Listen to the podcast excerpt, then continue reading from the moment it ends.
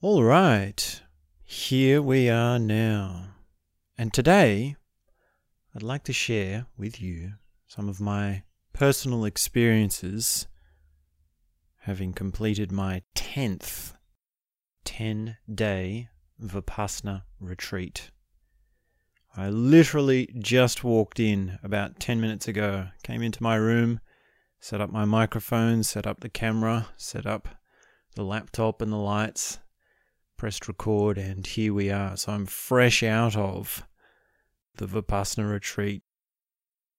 And this one was my 10th, and I'd like to share just a few insights, a few experiences from that, and also just more generally of what it's like to be in the Vipassana discipline for some time and to have a variety of experiences and to compare and see, well, what's it like? So I've sat seven courses as a student and I've served three. So altogether, that is 10 Vipassana retreats, and they're all 10 days each. So I've spent I've spent 100 days of my life doing nothing but Vipassana. And you might say, well, how many hours is that? And it could be, you know, something I think if you count 12 hours a day or something, 16 hours a day, somewhere around a thousand hours to 1,500 hours, something like that, right? It's basic maths. So if you're looking at the 10,000 rule of 10,000 hours for the mastery of something, you know, you're not even close. it's not even close to being a master of meditation. You could say, well, Doster, you've been meditating outside of that as well. What about your morning meditation, your evening meditation? What about your studies overseas? What about your other retreats?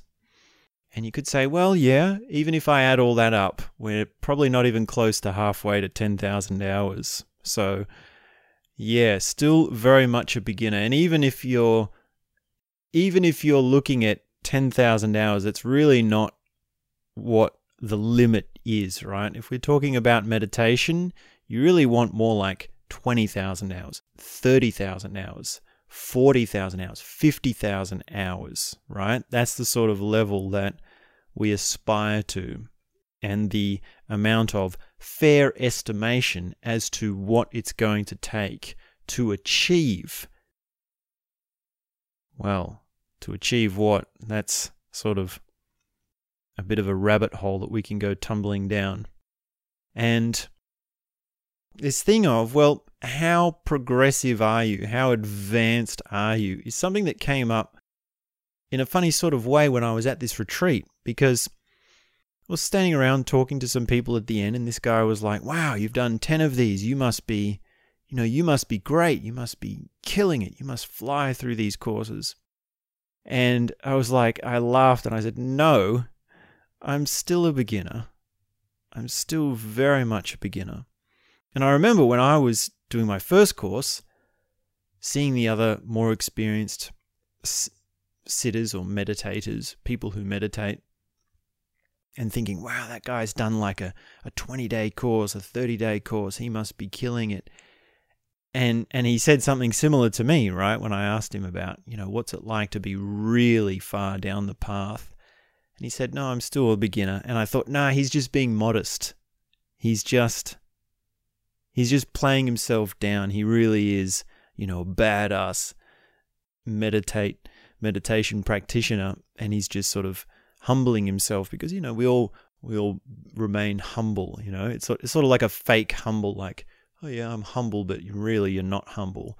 And and I laugh now because I realize that really he was being humble. when he was saying he's still a beginner, it's like, damn, there's so much more to make. There's so much more to discover. There's so much more that it takes to step again and again into those more aware states. And that's really the game. That's the whole essence of it, right? How do we again and again remind ourselves that there is a higher awareness, there is a deeper sensitivity, and it takes practice. It takes consistent practice over years. And going into this 10th course, I had actually served the course directly before it. So it was almost like a double course. And I'd actually I've actually served double courses before. So I've done 10 and then 10 serving and this time I've done 10 serving and then 10 sitting. And the reason I've done that or the way that that came up for me was I was on about day 3 of serving and some stuff was coming up, some really heavy sankharas, as they call it, more desires or unresolved issues and challenges. And I really felt, wow, this is this is so hard. I need to have a breakthrough. I need to really smash this. And I just applied for the course, went on the waiting list because there were no positions available. And by a kind of miracle, someone pulled out and I got a spot. And so I thought, okay, great. I'm going to serve and that will bring me into a deep sit. I'll be able to work, I'll be able to get rid of all these sort of any any small subtle addictions, you know, no coffee, no no no excessive internet use, you know, these little things, no meat, no fast food, no processed foods, no sugary foods, you know, getting all of that off while I'm working and also sitting 4 or 5 hours a day and then I'll be I'll be ready, I'll be ripe to start deep and go even deeper as I sit. And what actually happened was the opposite of my expectation, right? Because your expectation is you start off at a point and then you go into the course and you get deeper. And then you come out at the end of the course and you're in this amazing space. You're in this very deep space. You've done the work, you've gone through the process. So, by that logic, you should be able to say, well, okay, I come to the end of serving and I'm in a deep place, and then I go directly into another course, so I go even deeper, right? Basic logic. Makes sense. Not the case. For me, it was actually very much the opposite. I actually really struggled.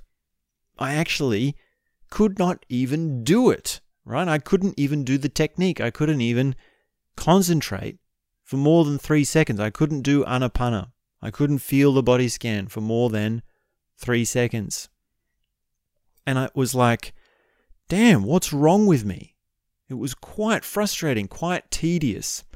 And it even got to about day five where I thought, man, I'm going to give up. There's no point being here. I really want to just get out of here. Right? Now that's a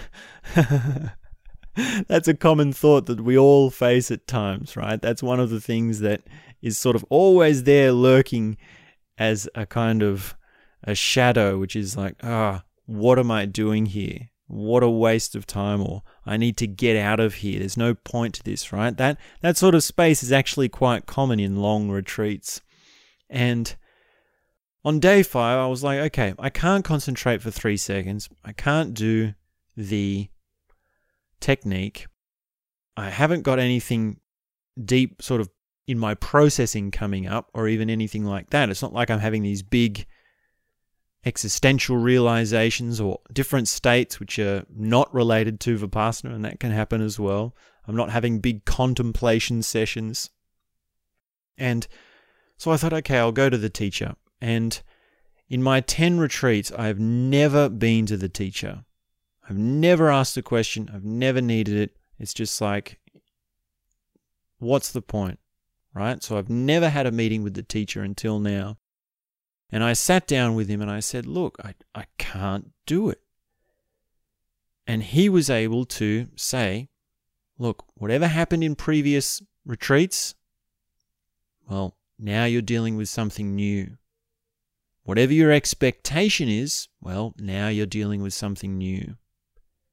And the key to it is to come back to your sensation. It's to work with the breath. It's to work with the body scan. It's to work with your concentration. It's to work with sensation. And this is, of course, just his way of saying, come back to the technique, right? It's, it seems like such cheap advice.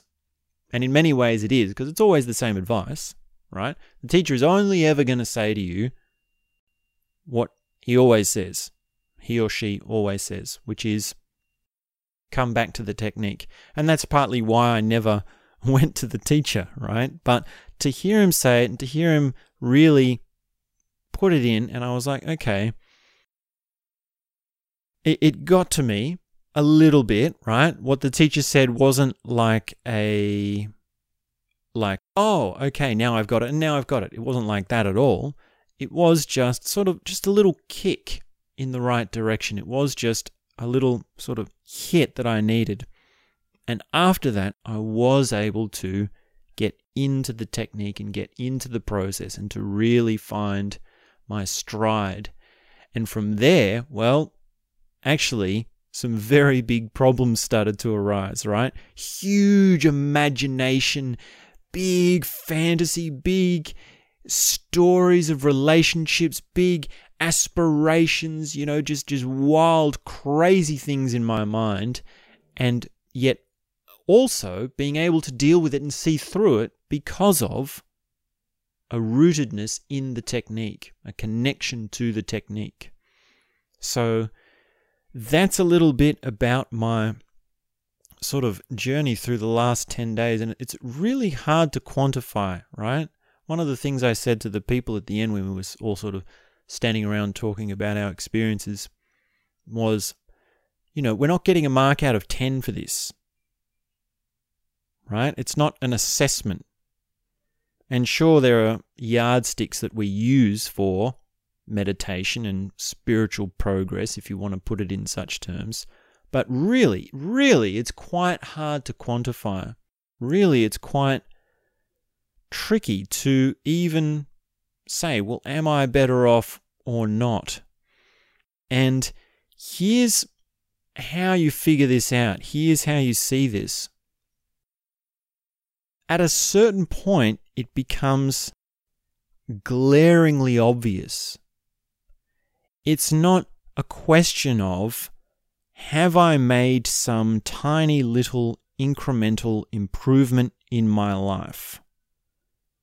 It's a question of, wow, my whole life has had this amazing turn for the better. Amazingly profound, deep, and meaningful turn for the better. And it is out of the question as to how much better off I am because of this. So much of the time when we do personal development or our own routine, we might get caught up in those little increments, right? Is it worth me to do that little thing? Is it worth my time to make that little, right? These little incremental, tiny, you know, chipping away at it things. And we're so caught up in, well, I want a result now. If I if I do something, I want to be able to see that it's good for me. I want to be able to make that connection.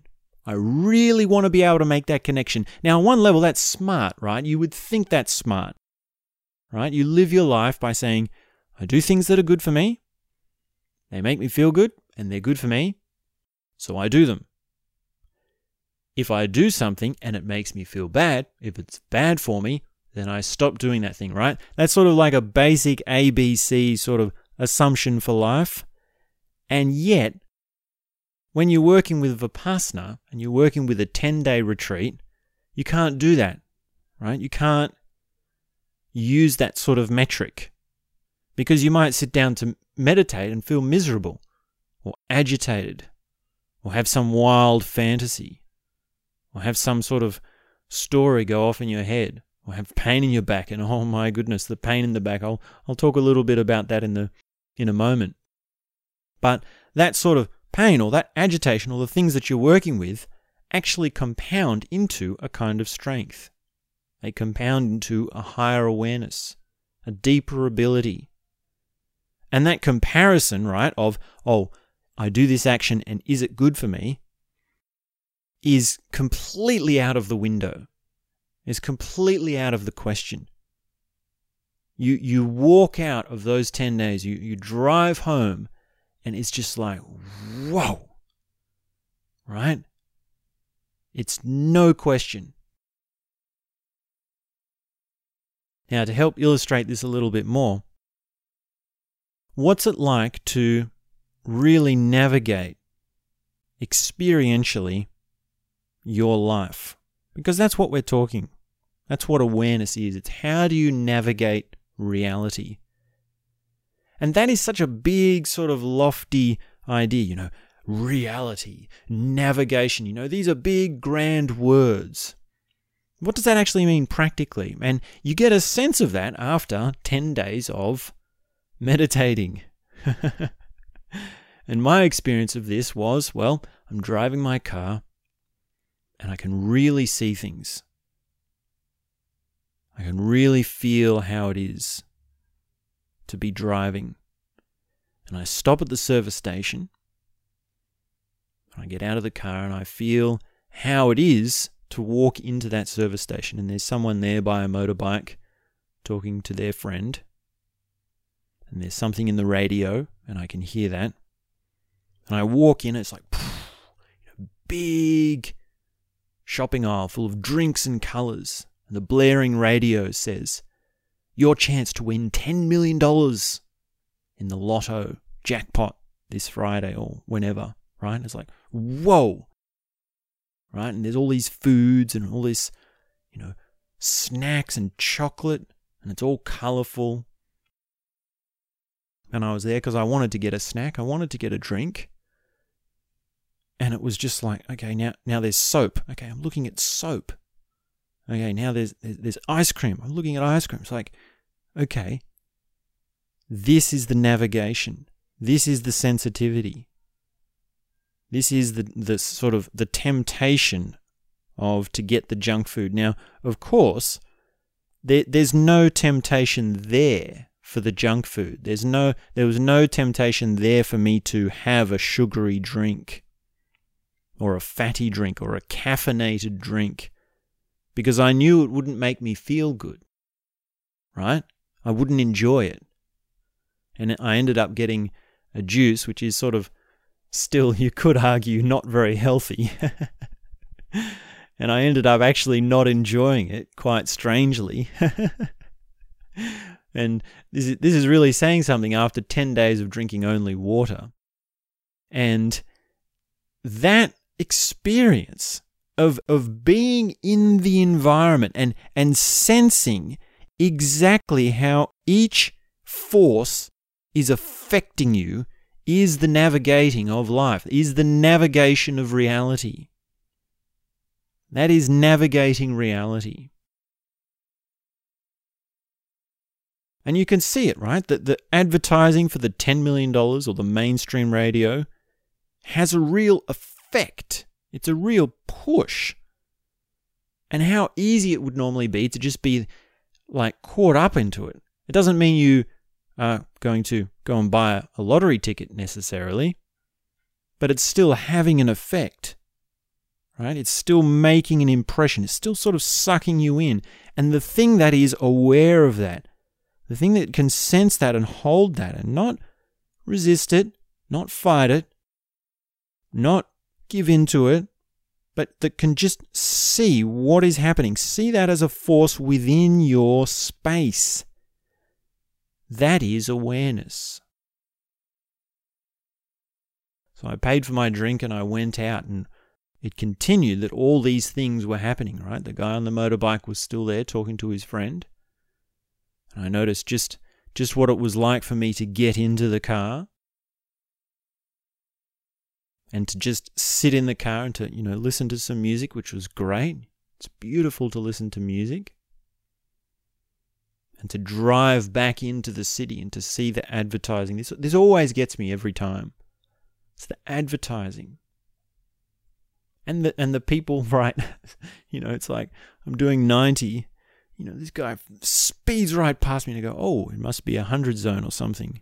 I'm doing I'm doing 90 in a 100 zone. Oh, silly me. I better speed up. So I speed up and then then I go past the speed sign and it says, well, 90. right? so that's just the sort of stuff you see. That's the sort of stuff that's there. And I could feel already, you know, being behind someone in the traffic, hurry up. it was so uncanny how quickly I was able to feel myself wanting to fall into that. Now, I, I, didn't fall into it, right? I didn't say hurry up and er, you know, I'm trying to drive here. I've got to get home, right? I've got to record this video. but the but the, the push was there, right? There was something in me that wanted to do that. And I could see that it was coming. I could catch it before it happened. And it makes you think, it makes you wonder, right? Living in a city where you've got like thousands of these things. You've got the advertising, you've got the products, you've got the radio, you've got the billboards, you've got the way people drive, you've got the even the conditions in the road, the condition in your car, the conversations that you overhear. Right? All of these thousands of things, they all add up. And they all come in. And your ability to navigate reality is the ability to deal with all those things.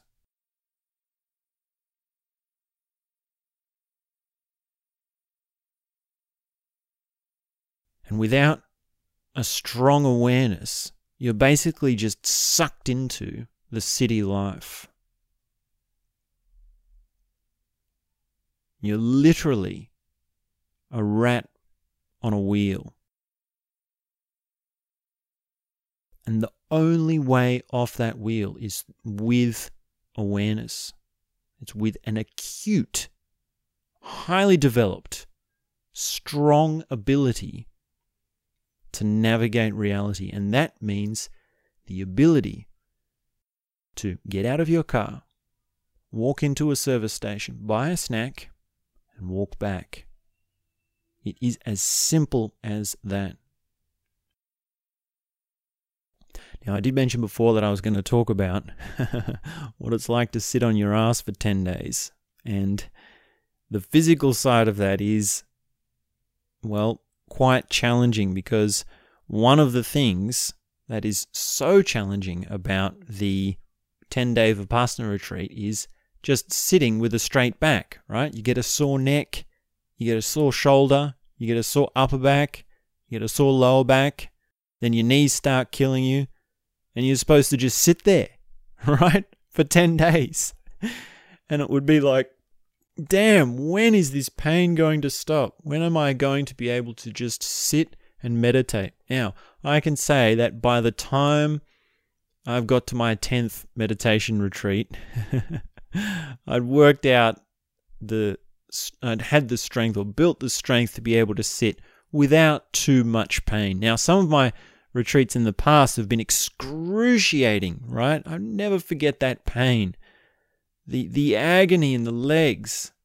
And and particularly on day 4, right? There's a there's a leg in the journey on day 4 which I think everyone feels. And if you ever do one of these courses, you'll know what I'm talking about. But the the afternoon session on day 4, people just like they get to the end of that hour and they oh the the the look of everyone just getting up from their seat it, it's just it's just brutal mate. It is brutal. And you just think why do i do this? Am i a masochist? What is the point of this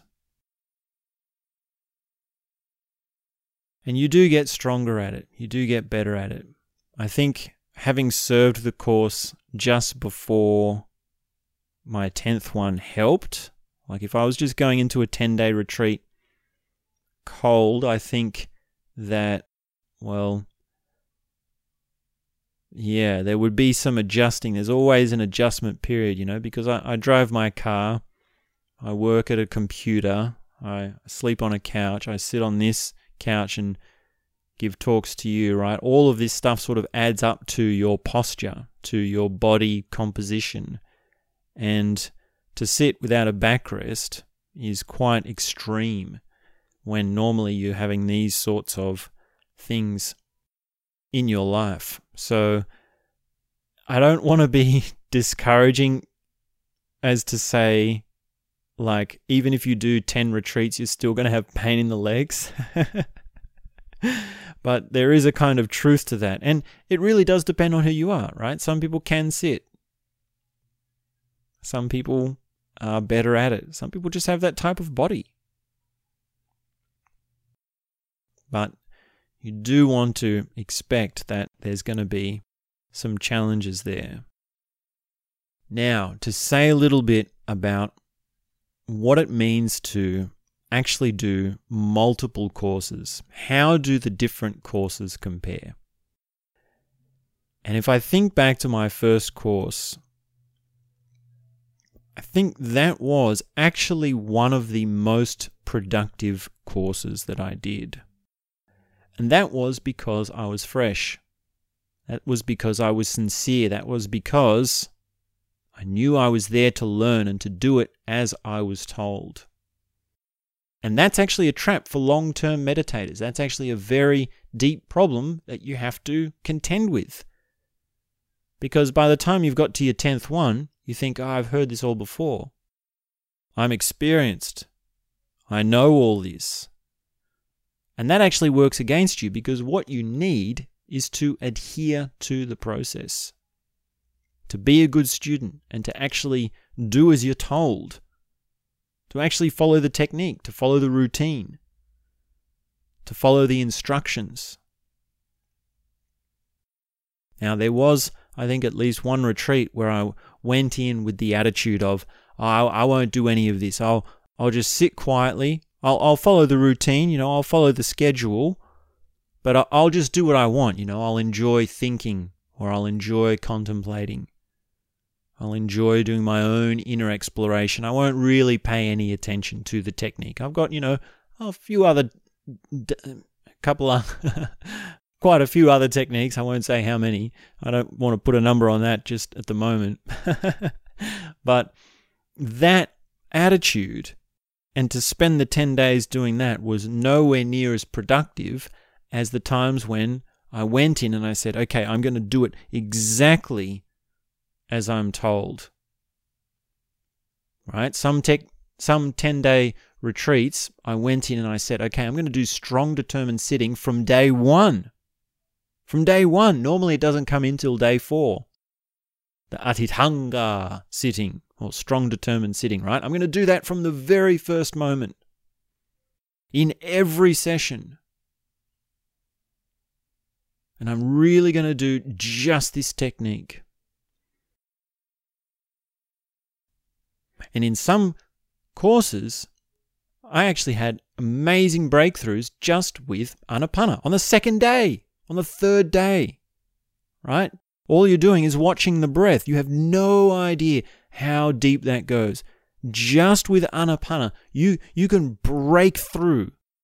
You can actually just, just burst your emotions, burst your mind, burst your perception, and actually just feel your whole, your, your whole body literally enters into awareness by anapana, right? Just by breathing. It's so microscopic and yet so deep. And of course, I've heard similar things from other students who have said as much and who have meditated as much. Another thing I'll mention is that sometimes in the past, I have seen the older students talk about their, you know, multiple retreats. And I've thought to them, I've thought about them, man, man, are you even getting it? You know, it's like you've done your seventh one and you're not getting it. You've done your eighth one, you know, because I've heard people talk on videos and in person about their eighth, their ninth, their tenth retreat or their, their year or two years, right? And you sort of, it, it's sort of easy to sit there and listen to them talk and think, damn, man, you're so dumb because you can't get it after all that time. And I've thought that in the past, and now that I'm, now that I'm sort of more along the path, I've sort of got more of a maturity about that attitude because, first of all, it's not so obvious and easy to see what someone gets out of their meditation. To be able to articulate with words clearly is really I mean I mean even if you're really articulate and you illustrate your ideas and your experiences really well there's still a very large amount of things that can't be said or communicated that come from meditation. Right? So to judge an older student in that way is quite immature to say that and it it is sort of like this thing that I came back to at the start or to come back to what, what I was saying at the start, which is that we are constantly trying to come into awareness. And this notion of progress, this notion of, oh, I'm going to be at this sort of spiritual development, and then over the years, it's going to progress and get deeper in the way that it has so far, is to misunderstand how progress works. Right? It's not quite like that because you can get that sense because of the progress that you make. Right? You think, ah, if I changed from before a retreat to how I was after a retreat, then that should mean that if I do 10 retreats, then I will have changed 10 times in that way. right? It's just like 1 times 10. And that's not that's not exactly right at all. That's not even close to what's what's towards it like to what it, it is like. right? I mean it's it's oh, simple logic, right? 1 times 10 is 10 times 1, but no, not at all. Because what you're opening to is an experience so much deeper than your expectations, than your plans, than even your experiences. Right? You're opening. How's this for a bit of wisdom for you? You're opening to experiences that are deeper than your varieties of experiences. Can you follow that? However many experiences you've had, however many feelings, ideas, thoughts, perceptions, openings, awakenings, breakthroughs, any of that, it's nowhere near as much as the experience that you are opening to. It's nowhere near as deep as what you are coming into, which is a deeper awareness. If we sort of put this another way, we can say there is the experience of reality. There is the experience of life. And then there's your experience. And you're trying to bridge those. By meditating, you bridge those. Almost like life is a theme park. And you walk in and you try one of the rides, right? You go on the roller coaster. You go into the mirror room. You go into the horror house. And you're sort of trying all these things. And you think, ah, oh, I know what this theme park is about. I know what's going on here. I'm starting to get a grip of it.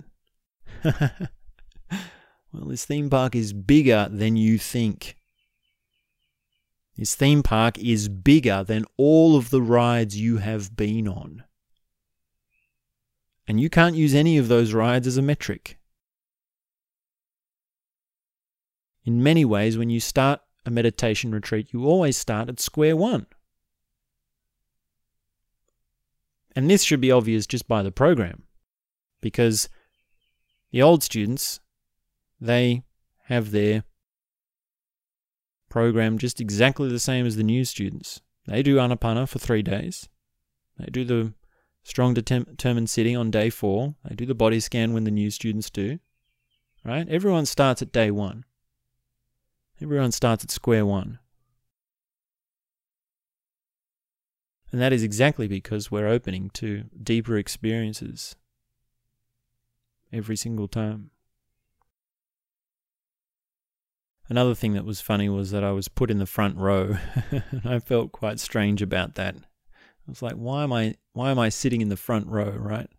I was next to some guy who'd done, you know, like not like 60 day, he'd done a 60 day course and spent like a year and a half serving. And I was like, oh, damn, how can I be next to this guy? I'm not of that caliber.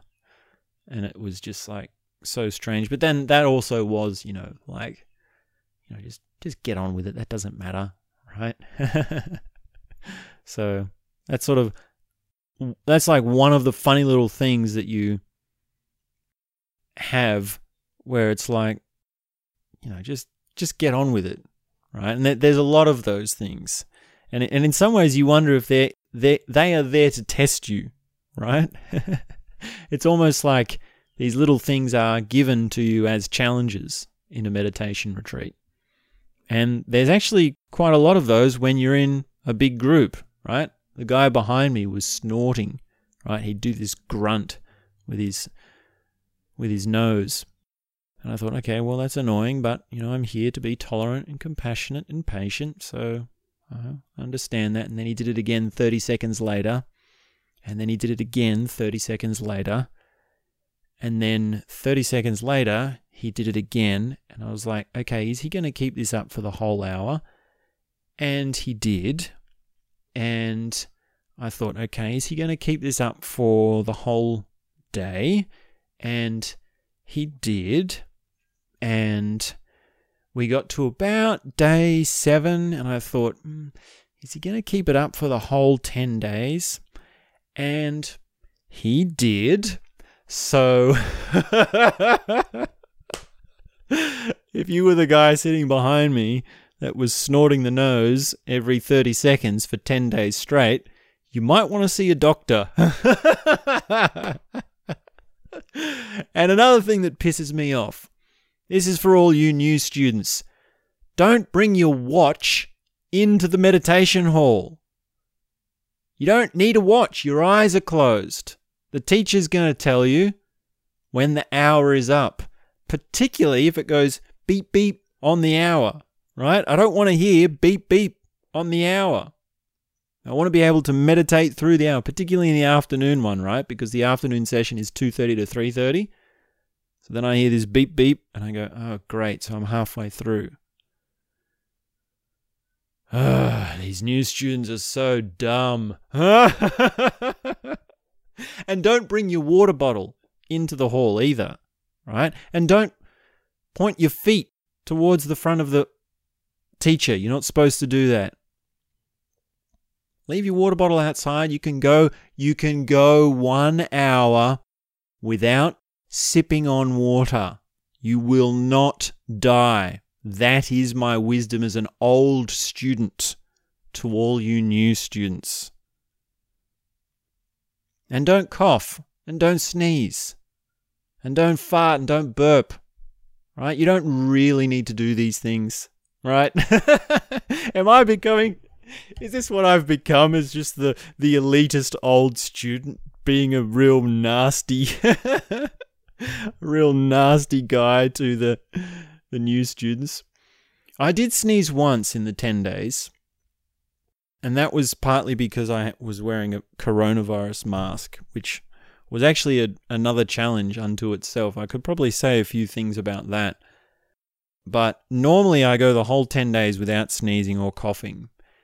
And that's because I've had the training, right? I've had the attitude of realizing you don't need to do that. And you might say, well, cough is a refl- is a reflective reflexive thing. A sneeze is a reflexive thing. You can't, you know, you can't control that. Well, actually, you can. That's something that you can discover.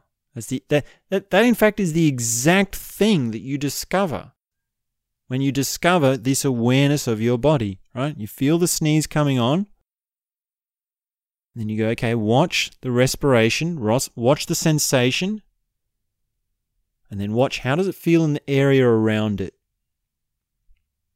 And then you move your point to the back of your head, and you compare that feeling to the feeling of the sneeze coming on. And then you sense your toes, and you sense your shoulders. Then you sense the breath again, and then you scan around the elbows then you feel your awareness You see that this feeling of the sneeze coming on is just a smaller thing into a inside a larger experience. And then you just watch it, you don't resist it, you just let it fade and it just fades away. And then you realize, ah, I didn't need to sneeze. And this is, in some ways, akin to seeing the advertising, right? The billboard comes up. Ah, there's a feeling. There's a desire of some sorts. Or there's an inkling. Don't resist it, just watch it. Just sense how my experience of that is, and well, now it's passing, now it's fading. Right? That's awareness. That's awareness in action. So yes, it yes it is very important as a new student you do all these things. Don't point your feet to the front. Don't bring your water bottle in. Don't cough and sneeze. And don't bring your watch. oh, I, am going to be manager of one of these courses one day, most likely. And I'll probably I'll probably have to pick some student up and throw him out, and the teacher saying, you know, you know, Doster, you can't be a manager like that. maybe, maybe. I don't know. It is it is a lot of work. It is it is sort of like being in prison. It is quite tedious towards the end, right? It's a long drawn out process by the time you get to day eight, day nine, right? D- day nine is really a tough day because you're thinking, oh, all the things I want to do when I get out of here. And then, you know, you've still got a whole nother day. And wow. Yeah, wow. It, it's hard to quantify. It really is. But I recommend it, right? I recommend it to anyone, to anyone who would be interested in such things because the, this thing of awareness, it like you can't beat it. Right? It beats any sort of taste of life that you might have otherwise. Any sort of hang up that you have. Right? Just take one example. Say you want kids. Say one of your big life goals is to have kids and start a family. It's like, well, once you do that, once you get that, there's no point unless you can live it. Right? Unless you can experience your child, there is no point in having children. Say you already have children. Say you already have a family. It's like, well, how often do you really see what it is that they're teaching you? How often is it that you relish those microscopic, genius little actions that your child does? Their inventiveness, their playfulness, their freedom, their spontaneity, their absolutely unique, unique way to navigate reality, right? That's what a child is. A child is making their way through reality by discovering things, interacting, playing. And that's your chance to see wow, there's a lesson there.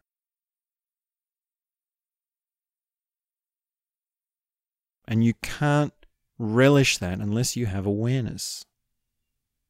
there's no point in having kids if you're just going to like control them, to put your experience onto them, try to get them to fit into your world via rules and regulations and negotiations, right? I've heard people say that about their kids.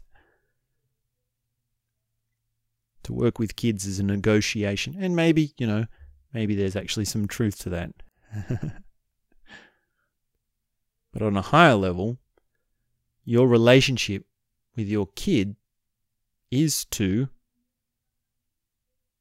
answer the call to be more aware, to answer the call to be relating on a deeper level, experiencing life on a deeper level. And that's exactly what a Vipassana meditation retreat will show you. That's what it will allow you to do. And it goes for not just relating to kids, but going into a service station and buying a snack. How do you relate to that object on a deeper level? How do you relate to the guy behind the counter on a deeper level? When I went to the counter, the guy was actually talking to one of his co workers. He actually completely ignored me. He didn't see I was there at all. It took him like a whole minute to even notice I was there. He turned around and he was like, "Oh, sorry, I didn't." You know, you know. He sort of hurried up and thought, "Hope I didn't keep you waiting," sort of thing. You know, it didn't. It didn't bother me, right? And it wasn't. It wasn't even like, "Oh, I'm very patient because I've just come back from ten days of meditation." It wasn't even like that at all. That sort of metric doesn't. That sort of that sort of mechanism doesn't even come into it. So that's a bit of a yarn. It feels good to be back. And that's really all I have to say for today. Now, the way I'll finish up this episode is just by saying if you are following along, please do leave me some comments. I do like to read these comments. Do like to know that someone's listening, and I don't know if anyone's listening unless I get a comment. And another thing, do take notes if you're listening to these episodes, have a piece of paper and a pen and just write down some of the key points that come out. Because from here on in, we're going to be going at breakneck speed, right? We're going to be going top speed, deep, dense. And you don't want to have to listen to the episode twice to get your notes. So make it the first time through is the only time through that you listen to it and have your notepad ready just to dot down the key words, the key points. So that's a little bit of advice. And of course, do subscribe so you can keep up with the next talk that will be coming out very soon. So, yeah, hope you're having a good day. Really good to be back. so, thanks very much. And we'll be back soon with more